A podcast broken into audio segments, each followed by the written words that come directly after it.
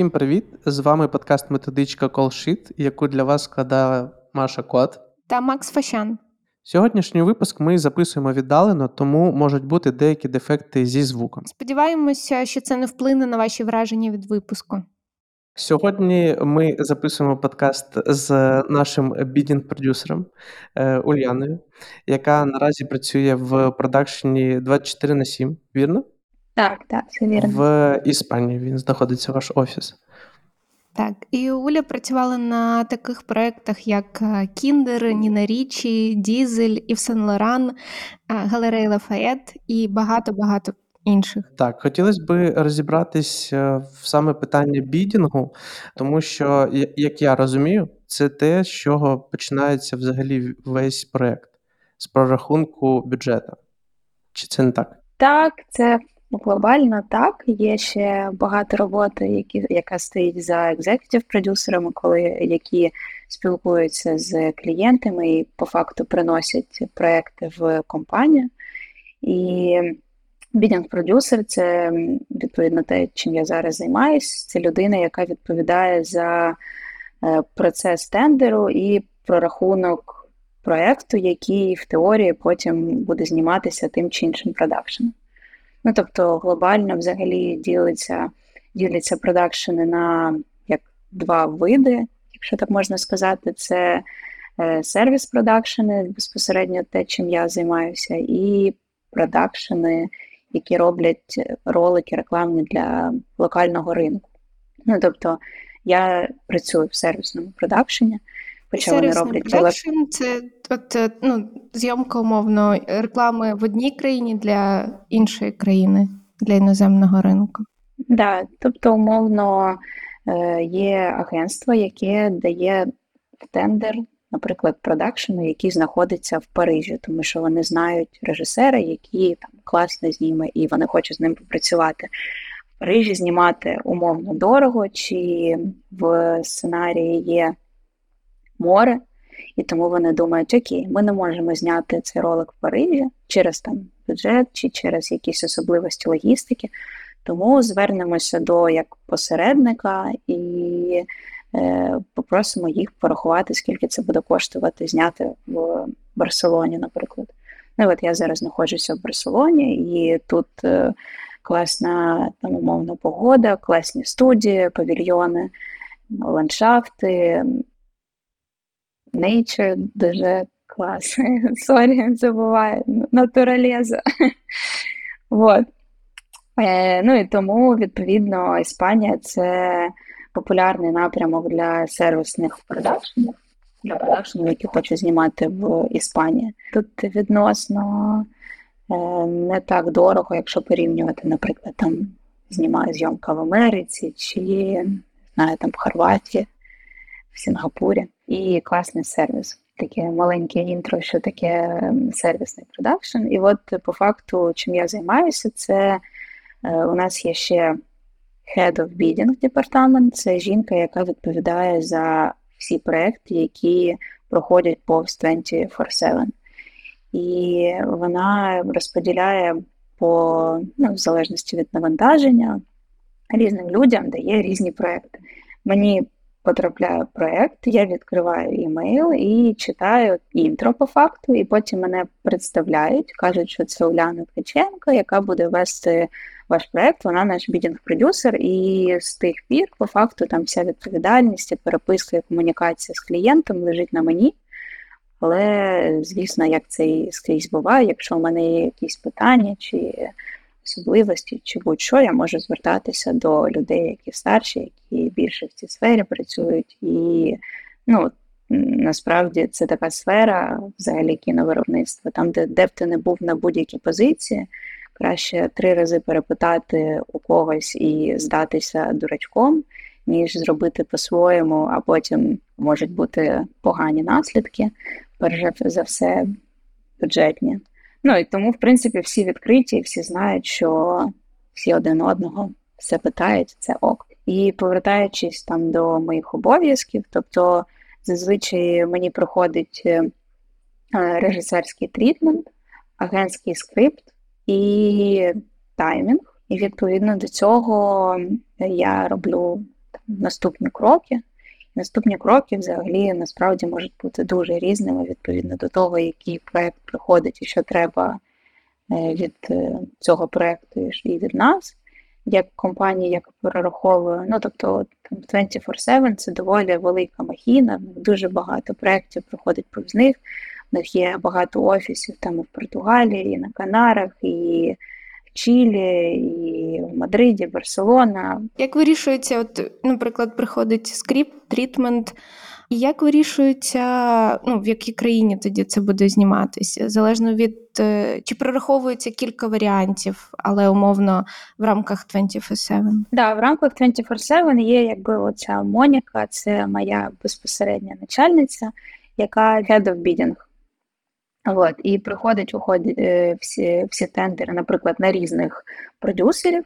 Але наступний крок продюсера це вони ставлять Моніку в копію і кажуть, що Моніка допоможе, вона дасть там вже бідінг продюсера, і ми порадимо, е, де краще це знімати відповідно до скрипта. І виходить, е, що багато хто там клієнти вони повертаються, вона вже вони вже знімали, наприклад, в Мадриді, чи в Барселоні, чи в Португалії, і тому часто вони просять прям, наприклад, е, зйомка в Барселоні. Але інколи, якщо це, наприклад, там вулиця і басейн, то можна це зняти і в Мадриді, і в Барселоні. Тому ми, наприклад, прораховуємо один бюджет, насправді це для Іспанії і Мадрид, і Барселона, однакова ціна, це не не якась там таємниця. І тому і ми так і пишемо, що от є цей бюджет по факту там і для Мадриду, і для Барселони, а ви вже вирішуєте, де ви хочете знімати в Мадриді чи в Барселоні. Ну, є якісь глобальна тенденція, наприклад, там на Канарських островах буде трошки дорожче, тому що там мало локальної команди, і тому багато хто приїжджає, тому треба оплачувати там тревели і готелі. От. Але там є природа, якої немає, наприклад, в Барселоні. Ну і якось так, відповідно до скриптів, е, агентських брифів, трітмента, якось так і вирішує, де це буде зніматися. А під час прорахунку е, проекту самого на які е, фактори ну, це впливає? Типу, це локація, кастинг, е, кількість техніки, або які моменти з цього входять? Зазвичай насправді головна штука це локація, тобто там перший етап, коли до нас приходить тендер, це навіть віддають там не мені на прорахунок, а віддають location департаменту, які відповідно до скрипта роблять великі location references document. Ну і тут прям є, так як знову ж таки, так як це велика махіна, цей продакшн, в якому я зараз працюю, тут є прям location департамент, які по факту займаються тим, що роблять презентації, референси для різних проєктів, і там їх людей п'ятеро. І це тільки в Барселоні п'ятеро людей. Тобто, е, наприклад, якщо знову ж таки, умовно, це вулиця і басейн в скрипті. Тобто це може бути там будь-яке місто, місце, в якому є офіс продакшена. І тому робиться там 5-10 відповідно location документів, в якому показують там вулиці і басейни, які там можуть бути в теорії доступні. І виходить потім там продакшн, продюсер, замовник, вони обирають пул міст, в яких вони готові були б зняти, тому що там режисеру, наприклад, чи агентство, чи е, decision-maker у якомусь, е, це залежить від проєкту, подобається, наприклад, стиль будинків е, чи архітектура. Умовно Барселони. Ну і тому вже потім окей, ми сфокусуємося на Барселоні і, наприклад, там Лісабоні. От у нас є два два міста Барселона і Лісабон все добре. Тоді ми починаємо рахувати вже відповідно проєкт до того, що зйомка буде там в Барселоні і в Лісабоні. В Лісабоні є інші бідінг-продюсери. Я по факту відповідаю за. Не відповідаю, але працюю на іспанський ринок, тобто я прораховую проекти, які будуть в теорії зняті в Барселоні, Мадриді, на Канарах або на Майорці. Ну, але, звісно, можуть знімати там і на, на півдні, і на півночі е, Іспанія, просто це інша трошки логістика. А з чого складається? Тобто, умовно, от обрали локацію, наприклад, там Барселона, і ти рахуєш там переліт, там скільки буде коштувати локація, от які департаменти, які процеси в це залучено в перерахунок бюджету? Складових бюджету доволі багато. Це кастинг, е, відповідно, гонорари акторів, е, кастинг сесії, колбеки. Якщо треба, то це зала більше для проведення більше кастингів, або, наприклад, е, якщо це танцювальний якийсь проєкт, то зала для проведення репетицій. От, Потім scout дні це location департамент по факту, які займаються пошуками підбором локацій. Потім техніка, будь-яка, яка може входити, це там дрони, крани, U-crane и, ще щось, ще щось, ще щось. Дуже багато всього може бути, але знову ж таки в ДД, от в техніці я так точно не не суперспец. Pісля Українів хвилинка е, гордості була. Так, секунду. так, так. На, на це неймовірно приємно чути. Да, дуже класно насправді, що вони всі, ну, якщо є там bidding specs, там документи, але або там всередині компанії, то всі називають. Тут не Russian Arm, а Ukraine, і вони дуже швидко перейшли. І там, коли я отримую сміяти прорахунки від посередників, то там саме там Ukraine, Ukraine, Ukraine Dynamic. Дуже класно, Клас. гордо. Обожнюю е, нашу е, тусовочку про те, що всі дуже швидко на все перелаштовуються, без всяких питань і так далі. Е, так, типу, на початку береться просто такий основа, так, з постійних пунктів, так як там кастинг, техніка, там режисер, продюсер, і після цього вже додаткові функції, такі як е, танцівники, зали для них, і це прям все-все-все прописується в, в СМІ. Ну, не зовсім так, тому що є відділ А, перша сторінка Talents. І там, е, відповідно, чи головні актори, чи другорядні, чи масовка, масовка там з мопедами, Е, туди все вставляється. Тобто це не те, що головне, не головне, це воно все є. І насправді тут дуже продакшені, в якому я працюю, дуже-дуже логічно продумана смета. Тобто, по факту є будь-який рядок, який мені в теорії може колись знадобитися. І вони це як живий організм, і вони. Постійно додають якісь нові рядки. Ну, тобто, наприклад, раніше була просто масовка, там всього року масовка Е, кастинг-директор прислав ціни на масовку, якщо вони зі своєю машиною, якщо вони з велосипедом, якщо вони на скейті катаються, якщо там ще щось. Ну і там трошки різні ціни. Це буквально там може бути різниця в 5-10 євро. Але все рівно в смету додають навіть таких людей, Е, ну там якісь маленькі підкатегорії. Ну і по факту я читаю там сценарій чи тендери. Я бачу, що є п'ять людей з мопедами, і я, у мене вже одразу є пунктик е, люди з мопедами. Виходить, що різні бувають смети, але от в цьому продакшені є е, рейти, вони вже скрізь проставлені рейти для всіх, всіх, всіх, всіх, всіх позицій. І тобто, якщо я виставляю 5, то відповідно ну, автоматично формула множиться 5 на рейт, який закладений вже в цій сміті. І плюс там кількість знімальних е, днів. Так, да, і кількість знімальних днів. От ти по факту ти просто пишеш 5 і там 1 кількість знімальних днів, а воно тобі видає, не знаю, там тисяча, тисяча євро. І воно вже само це робить е, по формулі. Ну, але це прям дуже грамотно придумана смета. Ну і плюс, наприклад, ти ставиш тут 5 людей цих масовочних на велосипеді, і воно автоматично вже там в е, відділі J прораховує плюс 5 людей до кейтерингу. Тобто тут там кейтеринг не загальна сума, а воно кожну людину рахує, ну там є якийсь rate.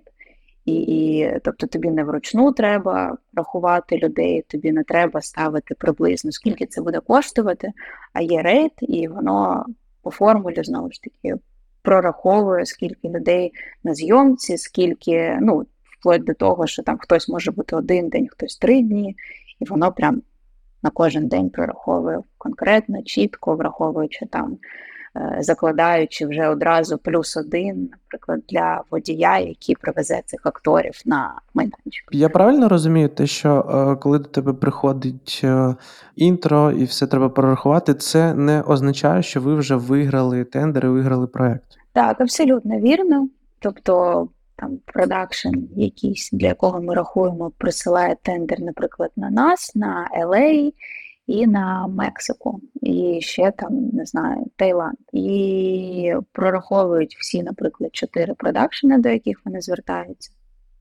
І вони бачать суму, вони бачать локації, вже відповідно приймають рішення там десь дорожче, але е, краща якість, кращий сервіс, десь десь дешевше, і в принципі там для проекту, наприклад, трошки дешевше це більш важливо, ніж класна якість. Ну і відповідно вони приймають рішення, хто буде знімати цей ролик. Ну і насправді то і агентство по факту звертається до продакшенів. Продакшени звертаються до інших продакшенів, але не факт, що ось цей перший продакшн виграє тендер. Ну тому якби шансів не знаю, це дуже залежить. Інколи буває таке, що там чотири проекти, три з них ми виграємо, а інколи буває, що рахують 15 проєктів і жоден не виграємо. Тобто це нормально, це ніколи не можна передбачити, і треба постійно умовно старатися і намагатися, навіть якщо ти знаєш, що цей проект для галочки і ніхто сюди не прийде знімати, тому що у них просто немає бюджету, і вони про це кажуть. Але все рівно там ти намагаєшся і стараєшся, як е, останній раз. Ну і вони це бачать насправді, і там перший раз, наприклад, там клієнт агентство. У них немає бюджету, другий раз теж немає, третій раз локація не підійшли, але через е, постійну роботу і постійно класну роботу, вони потім там на четвертий раз можуть прийти з дуже великим, дуже класним проєктом, і по факту там все було не дарма, те, що ти робив, і точно знав, що воно не виграється. Ну і взагалі це такий, мабуть, принцип продакшену всього кіновиробництва, що ти працюєш і вкладаєшся в будь-який проєкт, взагалі не дивишся на те, чи це, не знаю, Евсен Леран, чи це кома, ряженка, не знаю, чи кома є ряженка, але умовно. Тобто, взагалі не важливо там, хто клієнт, який бренд, наскільки гучне слово, лейбл, продукт. Треба просто класно робити свою роботу завжди. От. І воно потім десь та й відгукнеться.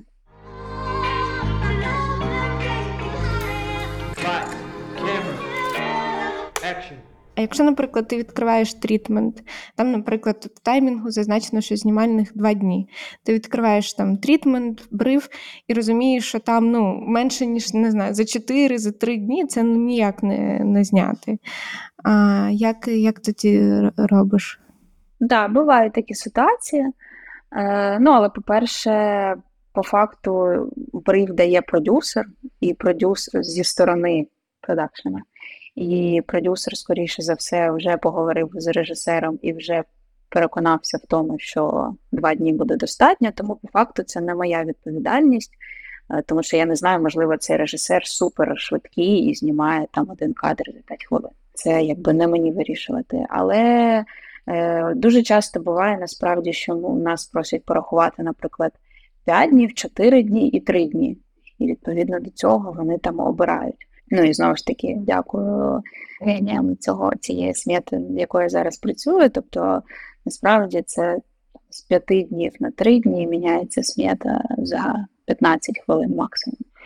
От. Е, але інша тут проблема є з таймінгом, особливо в, в Іспанії, тому що в Україні більше є можливостей. Е, більш люди схильні працювати 24 порушувати години. маленькі, да, працювати 24 на 7, порушувати правила там, не знаю, в'їзду в ліс, ніхто там можливо. Ну, питають, звісно, питають.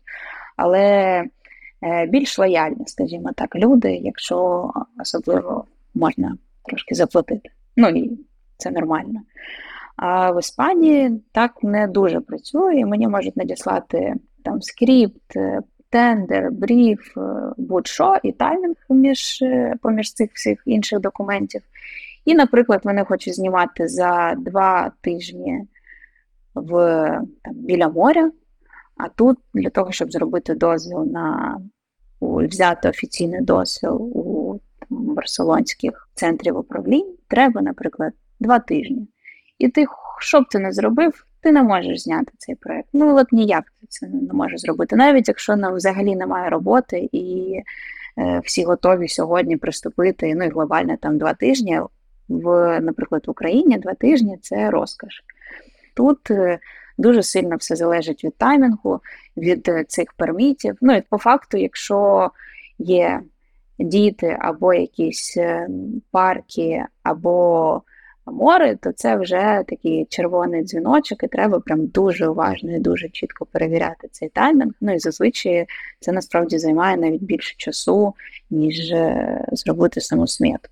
Тому що треба, якщо ти тут помилишся, і там, якщо казати про факапи, то тут може бути дуже серйозний факап, що десь ти там не побачив, що є дитина, десь там стверджують, е, затверджують кастинг за 5 днів до зйомки, і все, і ти не можеш знімати цю дитину, тому що треба 12 робочих днів чи 14 робочих днів.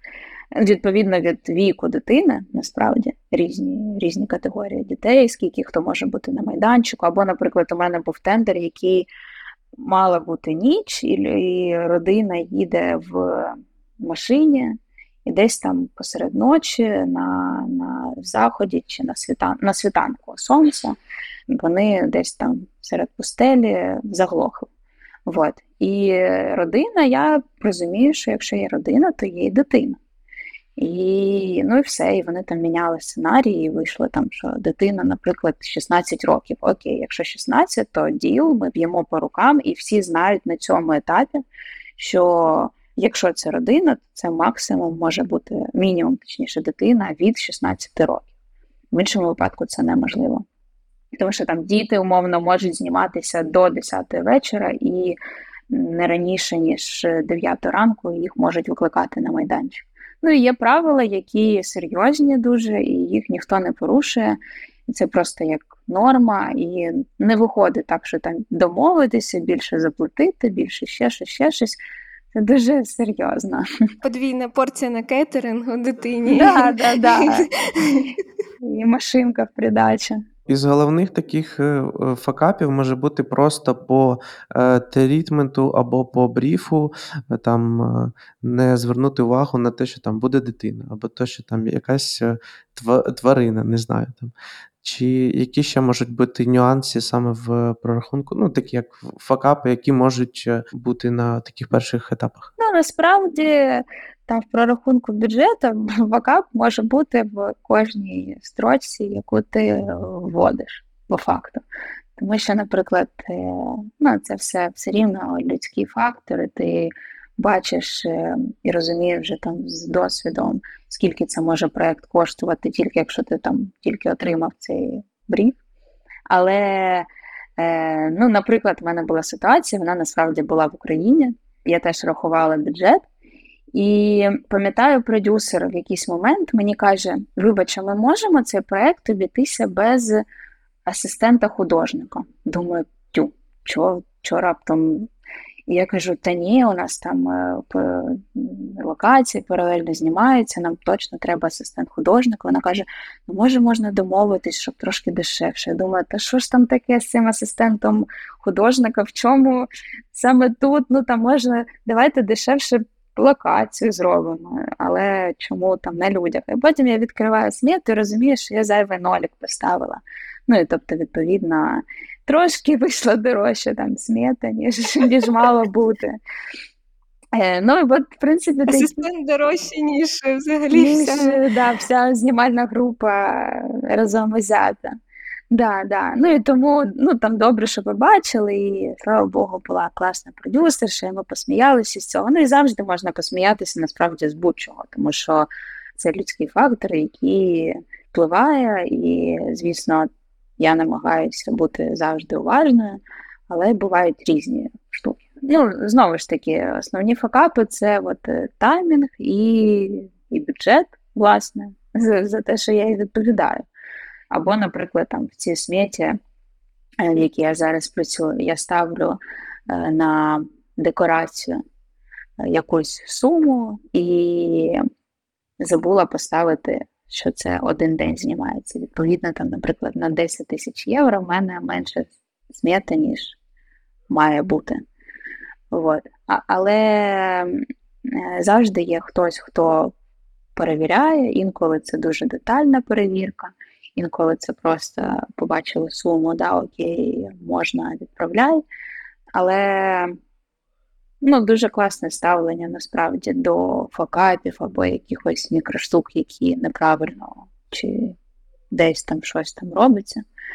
От. І тому всі це розуміють, і ніхто ніколи не кричав, не було паніки, істерики, всі як один організм вирішують, окей, що далі з цим робити. А при розрахунку, е, чи співпрацюєш ти з іншими департаментами, ну або там id департамент, е, чи там Свєтіки, чи ще хтось, хто тобі потрібен для прорахунку? Або у всіх плюс-мінус вже є гонорари, грубо кажучи, якийсь стандарт вказаний, і ти потім, або ти все ж таки звертаєшся за допомогою чи за консультацією, чи ще щось? Вся команда, яка задіяна, там включаючи шефірони, координатори, продюсери, екзекутів продюсери, дуже багато людей задіяно.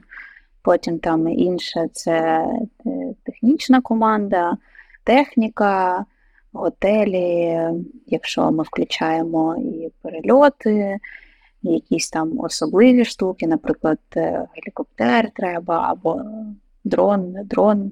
От. Ну і там, кетерінг, е, павільйон, декорації, все, все, все, все, все.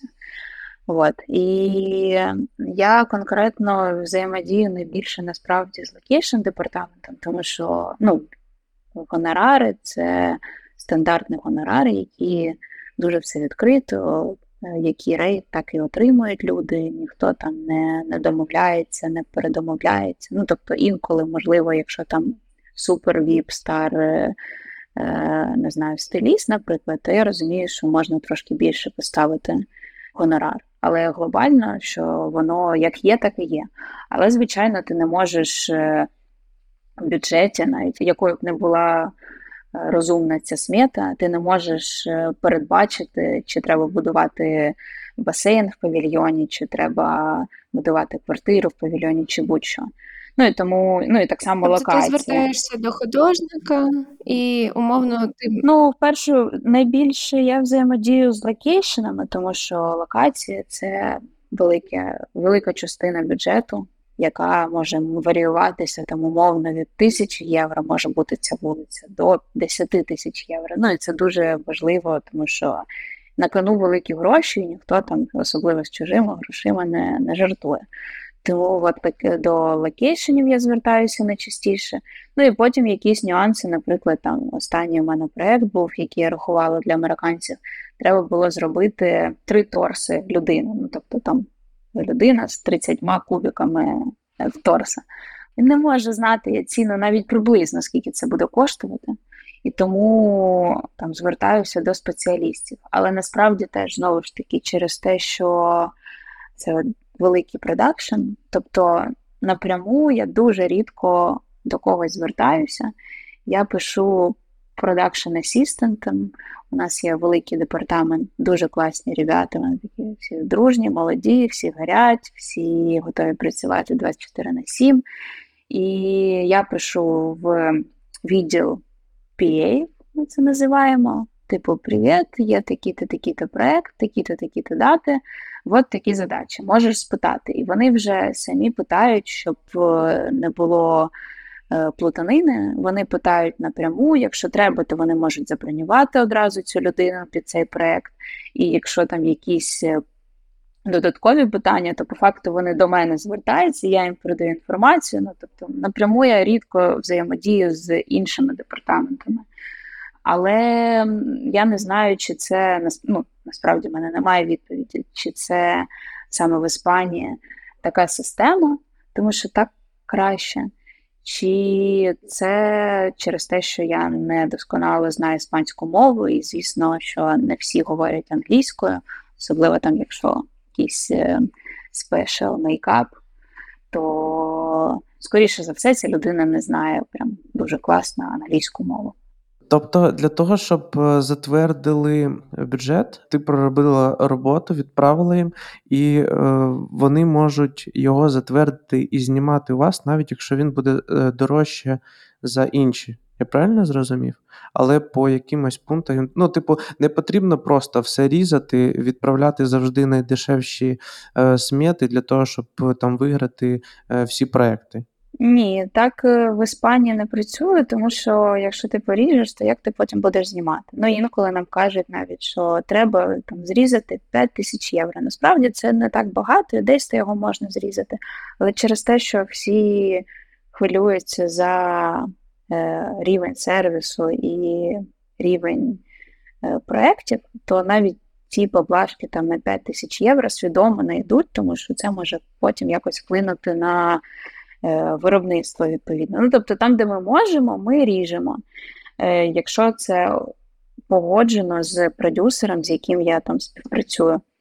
Якщо він, наприклад, мені каже, давай поставимо кейтеринг дешевше, то ми, я прописую в е, тілі листа, що як ми домовилися по телефону з тобою, е, я ріжу кейтеринг.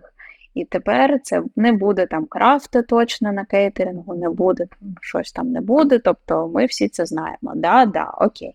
Ну або там, наприклад, е, от був випадок, клієнт каже: ми самі зробимо кастинг для, для нашого бренду, тому що там в магазині приходять якісь ребята, і ми самі це зробимо. Окей, але це прописується все дуже чітко в листі. Ну і так само, наприклад, за за таймінг, за будь за будь-що. Тут е, серйозна Все має бути зафіксовано. да, все має бути зафіксовано і не по телефону, не в WhatsApp, а в листі. І насправді там умовно я роблю, ну, якщо це якась проста відносно е, смета, бюджет, то я можу зробити, наприклад, за півгодини, а потім ми в тілі листа. У нас є bidding notes, які ми прописуємо буквально кожен пункт, що ми внесли в смету. Ну і там, якщо умовно півгодини я роблю саму смету, то ці notes я можу півтори години робити. Тому що це прописується там кожен кожен пункт. Ну, але по факту е, всі від цього застраховані від факапів, умовно. Тому що я прописую, воно в листі є і все проговорено. От. Ну, тому, відповідаючи, трошки занесла Максик, вибач. Відповідаючи на питання, не завжди, не завжди бюджет вирішує. Інколи вирішують якісь е, інші штуки. Звісно, всі намагаються бути дешевими, тому що шансів, будучи дешевшими, е, виграти більше, але там менше, ніж якийсь реальний мінімум, ніхто не, не йде. Тому що хто ж його потім буде робити? Е, Потім мені прийде. Бо як його потім зняти? Да, да, потім прийде для, до мене знімальний продюсер і скаже: Альо, куку, що ти тут нарахувала? А до речі, питання болюче про це. От, наприклад, все порахували, е, затвердили, е, супер, вже там починається підготовка препродакшн, і режисер поїхав на якусь локацію, і от улюблене. А тут же так здорово було б дощ, дим, там щось, щось таке. А, а цього там ну, немає в бюджеті, бо не планувалось спочатку. А, чи відбувається якась з тобою комунікація е, далі, що там, чи, чи якось продюсер до тебе підходить, чи, чи ви якось е, е, як такі питання вирішуєте? Ні, насправді, коли кажуть, що проект виграний, або там sorry guys наступного разу, то ну, умовно, проект виграний. І на цьому, по факту, моя робота закінчується. Я передаю цей проект з там останнім бюджетом, якимось там переписками, ем, ще чимось, ще чимось продюсеру, який вже безпосередньо знімальний продюсер. Ну і інколи може таке бути, що, наприклад, до мене приходять і кажуть: е, а ти тут рахувала там три локації, а у нас зараз чотири. Це тому, що було три, чи тому, що ти забула? І я кажу, ні, було три, от, типу, там є переписка. А вони такі, а, ну добре. І тому вони, знімальні продюсери, вже можуть напряму виставити додатковий бюджет. Е, якщо там щось не було враховано, то ну, вони нормально на це реагують. І я думаю, що у кожного продакшена є якісь е, закладено десь гроші. Якщо щось там станеться, і треба плюс одна машина чи плюс один актор, умовно.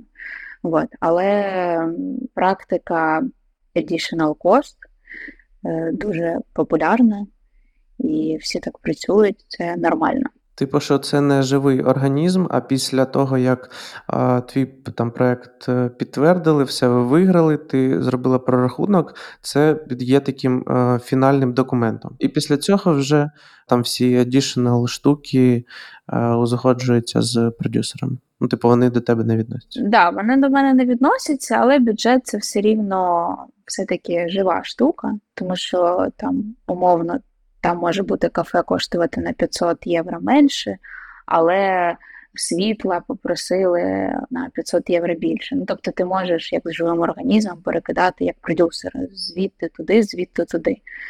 Але ну, глобально в тебе затверджена сума. І потім, якщо там знімальний продюсер розуміє, що окей, я в цю суму не влажу по всім пунктам, не не тільки там о, я не влажу по кейтерингу, буду одразу просити за кейтеринг. Так не працює. Але якщо ти розумієш, що е, співставивши всі-всі-всі цифри, ти не влазиш, тоді ти кажеш, типа, там, наприклад, треба більше на локацію, тому що ми думали, що це буде маленька кафешка, зараз у нас luxury ресторан.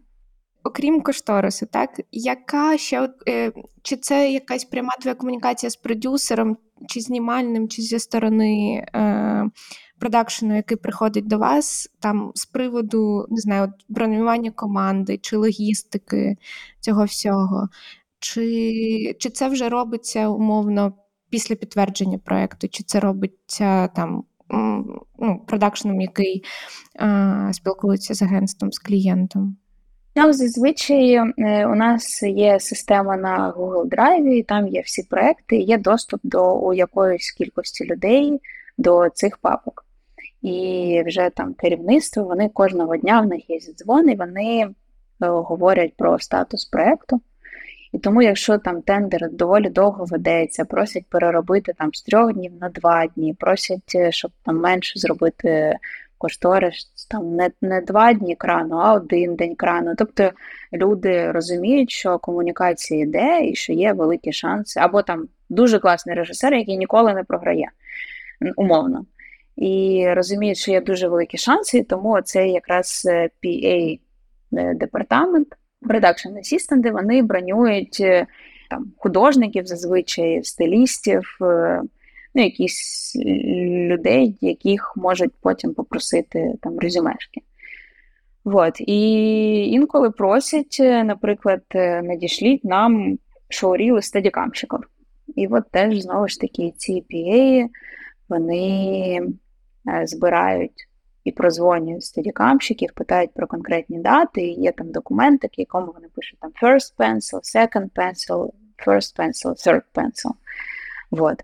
І, наприклад, там вони відправляють мені, я відправляю продюсеру. Продюсер, наприклад, відправляє ще оператору. Ну тобто дуже багато є людей, але це прикольно, тому що насправді кожен відповідає за свою штуку, не дуже сильно лізе в інші штуки. Ну і тому можливості помилитися набагато менше. Е, якщо там я відповідаю за бюджет, а хтось відповідає за бронювання команди, тому що якби я відповідала і за то, і за то, то я могла б десь би щось провтикати. Ну, а так е, кожен знає, е, що він робить. Ну, інколи буває, що, наприклад, PA до мене приходять і кажуть, як ти відчуваєш? Я кажу, ну блін, ну воно несеться, думаю, що можна, в принципі, почати бронювати команду якихось там глав департаментів. От, і вони бронюють глав департаментів, а потім відміняють все нормально. Це нормальна схема. Або, наприклад, е, ну, вони розказували там, по-моєму, в квітні було таке, що всі проекти чомусь були в павільйонах зйомка. І от всі в павільйонах зйомки, і вона каже, що ми вже забронювали там всі павільйони, які є в Мадриді, в Барселоні, і потім кажуть, що там телефонуємо, кажемо, а можна там з такого типу такої дати. Вона каже: ну можеш, але ви можете поставити short pencil, тому що перші два пенсіли це на вас, ще, просто на інші проекти. Самі між собою розберіться спочатку. Ну да, да, да. І ну, воно все рівно не підтверджується все, це нормально, але умовно там бронюється люди, ну, якщо якщо там продюсери або PA бачать, що дуже інтенсивний кінець травня. От там з 15 по 30 10 тендерів. 10 не виграється, але може вигратися 3, а може вигратися 8, ти ніколи не знаєш. Ну і тому вони там, наприклад, бронюють 5 художників просто на оцей період часу, а потім типу, розберемось, хто куди на які проекти йде. А скільки триває в середньому тендер або може тривати? Е, Ну, дуже залежить. Насправді, от, наприклад, е, американці в них є таймінг, і в них є job award, прям дата. І зазвичай там плюс-мінус два дні, але е, воно так і стається. Ну і з американцями це десь два тижні, я б сказала, триває тендер. Якщо це французи, А якщо в Україні?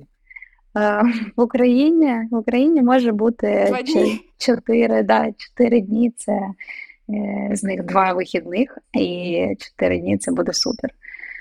Але умовно в Україні ми зазвичай ще взаємодіємо з режисерами, ми маємо придумати логістику. А тут, по факту, як сервісний продакшн, я не придумаю логістику. Я просто там механічно ввожу те, що каже мені робити там продюсер, який вже до того поспілкувався з режисером. Тобто я не контролюю здачу трітмента. Це в якомусь сенсі простіше, навіть ніж робити проект на локальний ринок.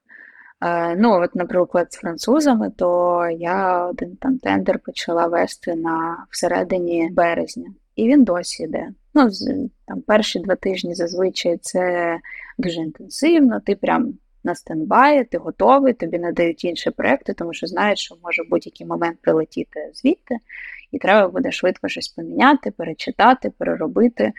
От. Ну а зараз він досі триває, там раз на тиждень я е, прохання там перерахувати баяути, чи ще щось, ще щось, чи там щось прибрати. Ну, тобто це дуже вже лайтовий спокійний режим, але тендер ще триває, ну оскільки це три місяці. От. Ну і вже ясно, що ніхто не каже, коли там його е, затвердять. Ну, затвердять. Скоріше за все, затвердять, якщо так довго йде цей процес. Якщо ні, ну буде трошки обідно, але нічого, буває.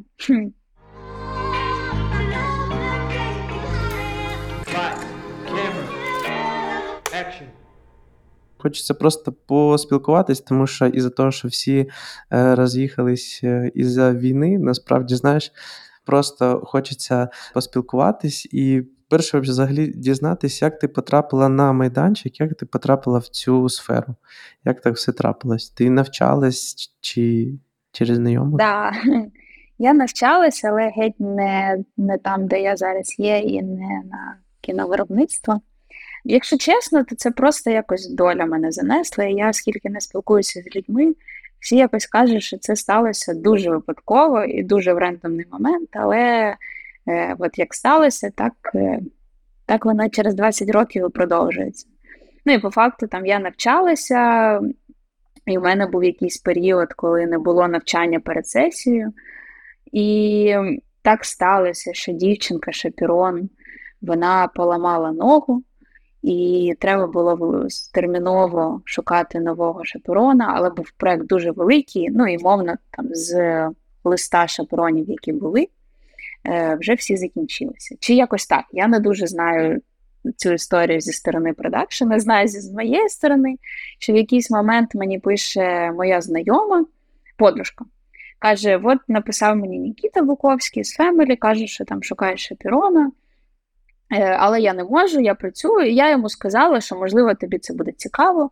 Тому, якщо хтось тобі буде писати, то е, знаєш, що це я дала твій телефон, якщо ти не проти. І е, ну і так і сталося. По-моєму, чи Нікіта, чи Аліна, неважливо. Неважливо хто, але написали мені, що от є проект, є такі-то обов'язки. Е, якщо тобі це цікаво в теорії, то приходь поспілкуємось. І я взагалі насправді нічого не знала про рекламу, про кіновиробництво, про кіно. Я просто дивилась кіно і переключала рекламу. От якби все моє знання було про кіновиробництво. А я прийшла в офіс, і був дуже прикольний офіс, всі люди, easy going, ніхто там без, е, без ділових костюмів, всі е, легкі, і ну, видно одразу, коли люди ну, мечаться з твоїми якимись базовими цінностями. От. І я прийшла, ми поспілкувалися, і якраз там дати були, якраз от що там останній день проєкту закінчувався за день до моєї сесії. Думаю, ну блін, це, мабуть, зорі так е, співпали, що я жодного дня на навчання не пропускаю, що щось новеньке спробувати. Ну і плюс е, я там в теорії починала думати, де б я хотіла працювати і що б я хотіла робити. От. Ну і цьому у мене був е, проєкт перший. Це був проєкт Діор з режисером світового рівня Франсуа Руселє. І я відповідала за танцорів, їх, по-моєму, було 12 з Британії. І теж там хореограф з Британії, яка купа в неї номінації, MTV, не MTV, е, Гремі в сфері е, хореографії. Дуже талановиті ребята, і вони всі молоді були. Мені було там років 20, мабуть, 21 може. Їм плюс-мінус так само. Я там до того танцями займалася, вони всі easy going, всі хочуть десь гуляти, тусити, танцюють, е, займаються репетиціями цими. От, І от я почала з цього по факту. Як я зараз дивлюся, що це насправді як для початку була трошки важка позиція, тому що е, мене там цю рацію питали там е, Майк готовий, скільки йому до кінця мейкапу. Ну, тобто, по факту, це був як кастинг-асистент на площадці я була, але я цього не знала. І, ну, в общем, все було нормально. У мене було дуже багато енергії, мені дуже подобалося все, що відбувається, все-все-все. Е, Я пам'ятаю, там пару зауважень до мене було, що. Наприклад, там мене питали, питали там перші півгодини, і я мені перший раз в житті дали цю рацію, я не знаю, як нею користуватися. І я нажала на рацію і відповідаю. Потім прибігає е, директор знімальної групи до мене і каже: ти чого не відповідаєш? Ти до тебе вже так звертається. Каже, так як же я не відповідаю? Я ж відповідаю. Виходить, що мені виявляється, мені дали гарнітуру, і треба іншу кнопочку натискати, але мене навчила натискати кнопочку там на рації, самій рації, а не на гарнітурі.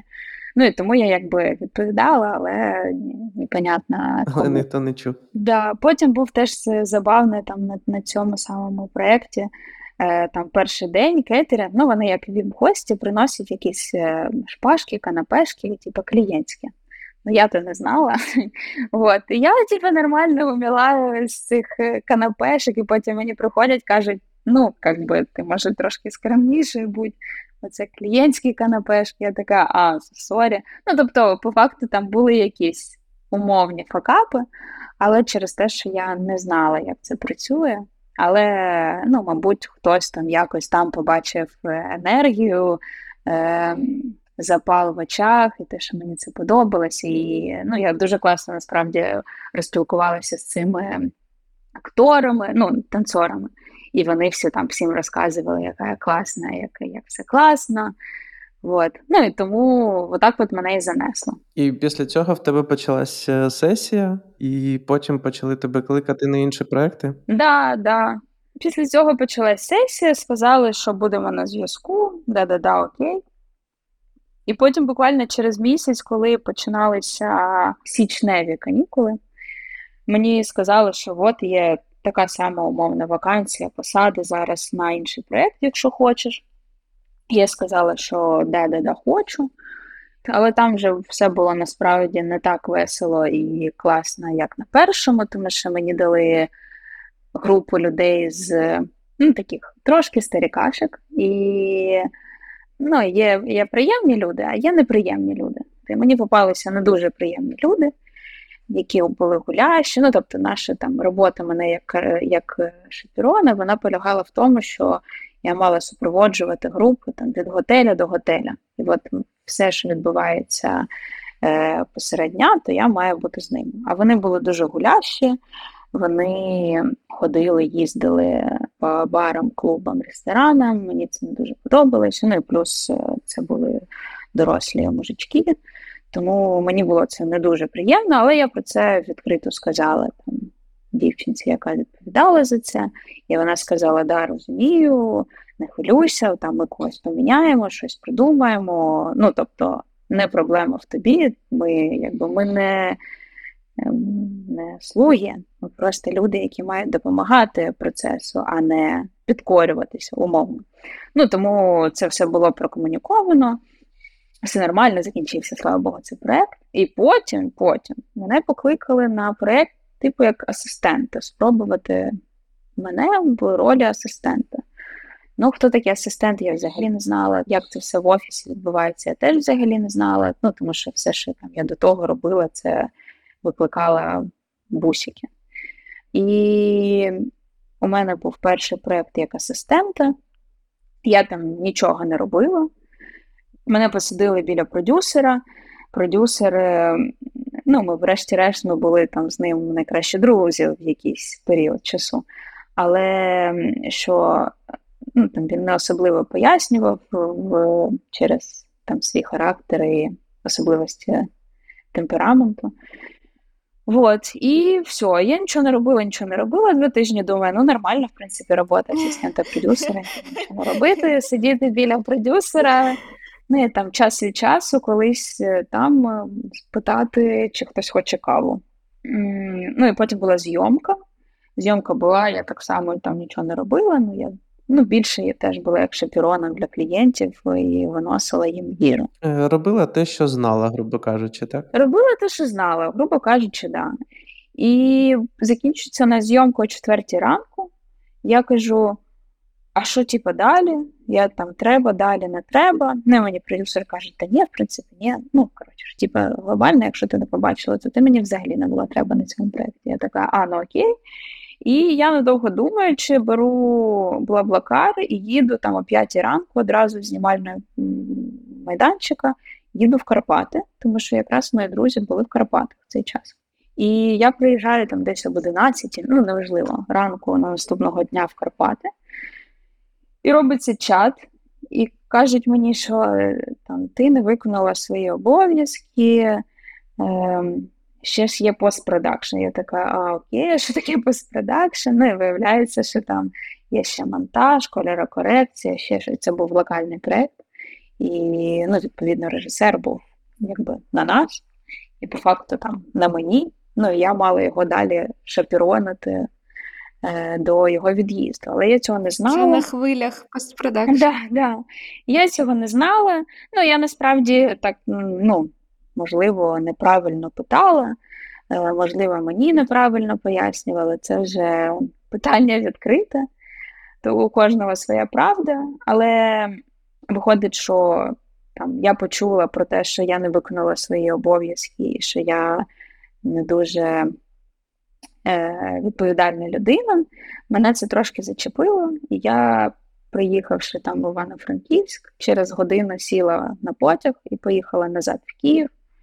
Прийшла в офіс і сказала, що я розумію, це, е, мабуть, була моя зона відповідальності, але у мене була якась логіка, чому саме я вирішила поїхати в Карпати. Я не просто психанула і поїхала в Карпати, ці нещасні. Вот. Ну і тому ви можете мені не платити, е, все супер, у вас класна сфера, класна команда, класний колектив, все супер. Я б хотіла тут бути, але, мабуть, у нас не, не склалося. І тому я тут просто щоб вам довести, що я не безвідповідальна людина. Просто були, мабуть, якісь інші штуки, чому я так зробила. І ну, по факту мені сказали, все, давай пока, звільнили мене після мого першого проєкту. Я з сумом, але з іншого боку, з радістю пішла, тому що мені здавалося, що там на той момент це знову ж таки це моя правда, що мене звільнили чи відсторонили від проєкту, чи звинуватили в відповід- безвідповідальності. Не неправильно. Але ж знову ж таки, е, з тим, що я стикався, ніхто ж не по не пояснює тобі в повній формі, е, за що ти відповідаєш, е, що ти Ну да, да, тому що все несеться, і коли все несеться. Так, все, все, все несеться, ти сам е, дивишся, і все, що ти встиг е, там спіймати для себе, зробити якісь висновки, що потрібно робити, що не потрібно. Я взагалі на той момент, коли тільки-тільки потрапив, воно настільки мені все пекло, горіло і подобалося, що я робив все за всіх. Ну, типу, знаєш, це я вже потім зрозумів, що я виконував роботу просто за всіх е, е, для того, щоб е, ну, якось показати, що я типу ок, я можу це робити, і взагалі ну, нічого такого в цьому нема. Але це так само неправильно, абсолютно. Да, да, ну 100%. Але е, я не цуралася там носити каву чи будь-що мені подобалося, і в якийсь момент я зрозуміла, що якщо там приходить в офіс і я там ношу каву, хоча от глобально це там не була моя зона відповідальності. І взагалі, якщо чесно, то в Україні трошки перебільшена ця вся система з клієнт-сервісом, тому що результат е, ролика ніяк не залежить від того, скільки разів там каву принесеш на майданчик, чи в офісі, чи будь-що. Ну, наприклад, знову ж таки, в Іспанії я не порівнюю, є е, система виживання на ринку, це абсолютно нормально. Але просто як приклад, в Іспанії ніхто ніяким клієнтам, якщо це навіть клієнти, я не знаю, сам Девід Бекхем приїхав, ніхто йому не робить каву. І всі люди, е, знову ж таки, там в цій сфері не, нікого не наймають на особистого асистента чи на особисту прислугу. То в Іспанії це все трошки простіше, е, хоча здавалося б. Ну, і в них е, клієнти не гірші, ніж там в Україні. От. Ну, але знову ж таки, мені все дуже подобалося. Мені там після мого цього першого проєкту було трошки образливо, що так сталося. Але були інші люди в продакшені, які щось там мені помітили і запросили ще на другий проєкт спробувати асистентом бути. Ну і там вже все понеслося. Все було добре. Я їздила в Карпати на перший, ну на другий цей мій проєкт як асистента. Ну, я була більше як travel assistant, я б сказала. Ну, тому що я відповідала там за готелі, за, за ресторани, за потяги, за літаки, там та-та-та-та. От. Але мені це все дуже подобалося. Я горіла, у мене були класні стосунки там з оператором, ще з режисером. От. Ну і глобально там після того я зрозуміла, що це точно моя сфера, там, де я хочу бути, тому що в першу чергу через людей. Тому що в будь-якому департаменті ти будь-ким починаєш спілкуватися, і всі прикольні. Всі могли б стати, ну, можливо, не кращими друзями, але типу, з усіма буквально можна було б піти на годину на каву чи, чи будь-що. І всі такі прості. От, Чи подкаст чи, записати. Ну ні, ну ти не порівнюй будь-кого з, з вами. Це інше. Ну, але глобально, що всі прикольні. І, от, наприклад, там зараз я в Іспанії знаходжуся, але я можу навіть на вулиці сказати, що о, це, мабуть, людина з кіносфери. Ну, от щось, ну, типа, я просто знаю. Бо виглядає як бомж, але з рацією, так? Типа, да, да.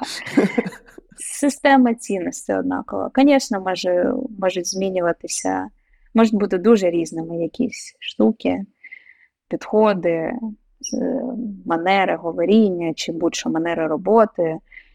Але от щось є таке, що об'єднує, і в мене немає відповіді на питання, що це таке, але щось є. Але повертаючись до цієї історії з від шаперони до асистента, і потім до продюсера зі своїми вже власними проектами, власними асистентами і трошки вже більш сильними зонами відповідальностями. Як тобі був оцей перехід, цей стрибок? Так класно був, класно. Я була асистентом дуже довго, я була асистентом, і я робила багато штук, які ну, мені продюсери довіряли, я думаю.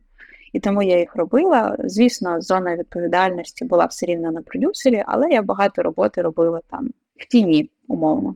Ну, в якийсь момент я розуміла, що о, я класний продюсер. Я для себе зрозуміла, що хто б мені що не казав, скільки б там не було критики чи факапів, вони бувають у всіх. Але оверол, глобально, я класний продюсер. І я готова рости, я готова брати відповідальність на себе, а не бути під прикриттям у когось, робити, в принципі, те саме, але темною лишаткою умовно. Вот. Ну і потім я стала координатором. Це теж там так зорі склалися, тому що е, терміново шукали координатора. І, в принципі, наше його шукати, якщо є класний асистент, який, в принципі, розумів сферу координаторства. І я отак стала координатором.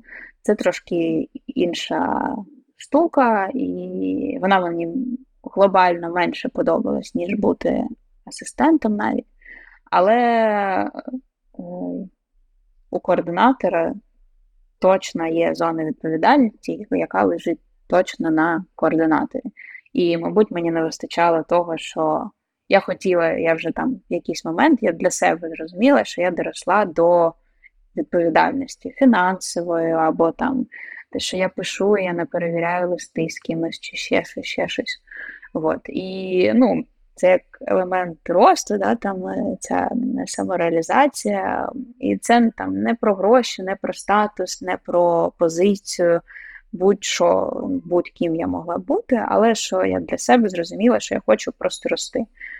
От. Ну і потім знову ж таки так склалися зірки, що е, був якийсь гарячий сезон, не було лінійних продюсерів або треба було брати когось зі сторони фрілансерів, і якось ми так поговорили і зійшлися на тому, що я готова, мені буде допомагати, якщо треба буде, буде там мій екзекутів продюсер за мною стояти і читати всі, всі листи умовно, але мені дали шанс е, бути там на цьому одному проєкті лінійним продюсером.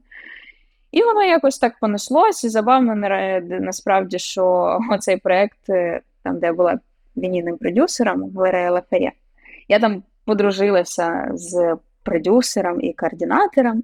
І, от, наприклад, там тиждень тому ми в Барселоні бачили з ними пили півко, і ну там е, два роки, три роки пройшло, але воно все рівно якось там зв'язок підтримується. Ну, я вважаю, що умовно, якщо вони зі мною подружилися і навіть там до сьогоднішнього дня спілкуються, то значить робота була добре зроблена. Тому що якби вона зроблена була погано, то якби всі б один одного забули одразу після проекту. Вот. Ніхто б не спілкувався. Ніхто б не спілкувався 100%.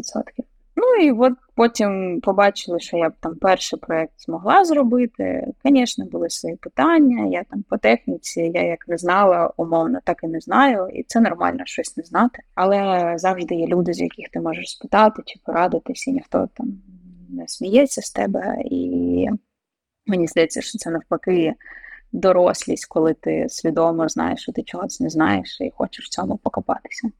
Вот. Ну і потім дали мені. І приймаєш. Да, і приймаєш, абсолютно. Потім дали мені другий проєкт, там третій, четвертий, п'ятий. Я не знаю, скільки в мене проєктів було як лінійний курс, у мене їх було не так багато, мабуть. Е, по кількості не скажу, але це було ну, по факту 5 місяців. Я була лінійним продюсером тільки. А потім я вирішила, що час жити для себе, трошки трошки пожити, тому що воно як всасує, всасує, всасує. Ця сфера, вона дуже всасує. І в якийсь момент там е, через два місяці ти прокидаєшся і розумієш, що ти два місяці не бачив батьків, які живуть через дві станції метро від тебе. І взагалі-то і з друзями не спілкувався, а зато ходив з клієнтами по барам минулі там два тижні. І якось мені стало трошки сумно від цього, що я дуже люблю цю сферу, дуже любила, дуже люблю, е, але що я починаю втрачати себе і своє. І я вирішила звільнитися, ну, чи піти, але не піти з продакшена, не піти з цієї сфери, не піти там з конкретної компанії. Я вирішила піти на бік себе. От. Ну і от я подорожувала півроку. І ну, насправді я думала, що там повернусь в Україну і, можливо, піду там в цей продакшн чи в інший. Ну, але от я тут, в Барселоні, і це прикольно, що я тут. Я дуже рада там, долі вдячна, що так сталося. Але насправді в мене там знову ж таки за ці півроку, коли я подорожувала, в мене було дуже багато часу. Я не працювала жодного дня, і мене було дуже багато часу подумати, може щось змінити, може я можу бути і хочу бути кимось іншим, може я хочу в іншу сферу, більш стабільну, більш, е, е, яка більше прибутку приносить, більш передбачувана, там, де я зможу там умовно нормально планувати е, відпустку через е, три місяці. Ну, тобто, були такі думки, звісно, бо знову ж таки, коли ти півроку не працюєш і півроку умовно лежиш біля басейну, то є час подумати. Але насправді все, що я надумала, це те, що я дуже люблю цю сферу. І я готова там, приїхавши в Іспанію, я готова починати знову бути шапероном, асистентом, асистентом асистента, будь-ким, але просто щоб залишатися в цій сфері, тому що Ну, тому що я її люблю. І я можу себе обманювати і казати, що це ужасно і це непередбачуване, я не хочу більше так, але насправді я хочу. І мені зараз це там як бідін продюсеру, мені трошки не вистачає цих безсонних ночей, цих е, по барам, тому що я по факту працюю в офісі там з 10 до 7 вечора, плюс-мінус. У мене все стабільно, у мене стабільна зарплата яка не залежить від там знімальних днів, умовно. У мене стабільна є вечори, я можу домовитись через два тижні зустрітися з кимось там в п'ятницю о сьомій вечора, і я знаю на 100%, що я буду в п'ятницю о сьомій вечора, там та там не перенесу, не відміню. Да, Це якась проста магія. Я така, ого, так можна було. Ну, тобто є свої плюси, будучи там бідінг продюсером. Ну, але інколи я дуже скучаю за цим шаленим темпом е, життя і ритму, яке було в сфері безпосередньо виробництва. На позиції продюсера. Ну, продюсера, Мгм. асистента, шиперона, будь-кого насправді. А за ці е, три місяці ти була на знімальному майданчику в Іспанії? Я була тільки один раз на знімальному майданчику, і це було, е, це було один день. Буквально на пару годин я приїхала, і то там продюсер, з яким я зараз тісно співпрацюю, іспанський. Е, Він якраз працював з Division Production, з якими я працювала в Україні. І я там знала і продюсера, і режисера, і там ще когось, ще когось, оператора знала. Ну і тому е, він мене запросив, і я просто побачила, як це все відбувається. Насправді, як це відбувається. Тупо так само, як в Україні це все відбувається. Все те ж саме, ніяких саме, відмінностей. Ніяких відмінностей. Сидить іспанський вжик на бойбеці, да, не знаю. Да, абсолютно. Єдине, що е, тут намагаються через те, що стає дорожчим тут знімати, е, намагаються оптимізувати кількість людей на майданчику. Тобто, наприклад, якщо це водій генератора машини, то він же і світик. Якщо це, наприклад, е, шапірон, чому я не змогла так, так і не змогла стати шапіроном? Тому що шапірон це і водій тут. Тобто тут шапірон це водій. І як ви можете зрозуміти, відповідно немає функції у шапірона слеш водія пити з клієнтом, вигулювати його до 4 ранку і все таке, тому що ти водій. Вот. Ну і тому оптимізується кількість людей на знімальному майданчику. Там, наприклад, е, ну, в общем, трошки зміщуються ролі і позиції. Але виглядає це все так само. Так само в маніжках ходять там блокери, ранери, е, ферседіть, будь-хто. Так само Стоїть палатка. так само палатки, так само знімальні борди, скрізь валяються ці шутінг-плани і розкадровки. Ну, тобто нічого не, нічого не міняється. А от е, ще питання: ну от зазвичай після проекту, коли потім бачиш готовий ролик, ти там дивишся і там згадуєш, наприклад, що тут, от, не знаю, тут ми долі тянули, тут, от, е, не знаю, дим ми не могли запустити. Ну, якісь е, там, або тут ми не знаю, там зробили з цього кафе, не знаю, там магазин м'яких іграшок. А от коли ти дивишся зараз, наприклад, вже на готовий ролик, який ти рахувала, які в тебе ну, Відчуття. відчуття, да, думки, не знаю, спогади пов'язані з цим. Блін, насправді я коли ролик виходить прям класний, класний, класний, то ну, там, я можу комусь показати чи сказати, о, прикольно, я працювала на цьому проєкті. Але насправді я просто люблю в моменті те, що я роблю, і тому по факту мені не дуже важливий навіть результат. Ну і там працюють. Ну, в бідінгу це трошки важче, тому що я не спілкуюсь з режисером, я не спілкуюсь там з креативною командою, тому це просто там сухі цифри, умовно. Ну, але будучи на знімальному площадці, е, там асистентом чи координатором, чи продюсером, ну то звісно, там ти переживаєш за якісь штуки, а потім виходить ролик, і ти такий, блін, я знаю, що я 10 ночей не, не спала, і якби я не розумію, одна, що це було. Тому я перестала насправді ці рекламні ролики сприймати як, е, як фінальний продукт. Я його сприймаю як продукт, в процесі виробництва якого мені дуже класно. Вот. А там же як вийде. Вийде класно, супер. Вийде не очень, ну теж супер, тому що я I had so much fun. Улічка, дякую тобі величезне за сьогодні, за те, що ти повідповідала на всі наші якісь е, питання з приводу твоєї роботи, за що відповідає цікаво. Дякую, що запросила. Thank you very much. It's a wrap for today. Та за всіма канонами подкасту підписуйтесь на наші соцмережі, які ви знайдете в дописі. І підтримуйте наш проект на Патреоні. Якщо у вас залишились запитання по темі випуску або не по темі випуску, запитуйте. Ми будемо раді відповісти на ці питання. І дякуємо, що слухали нас. Почуємось в наступний четвер.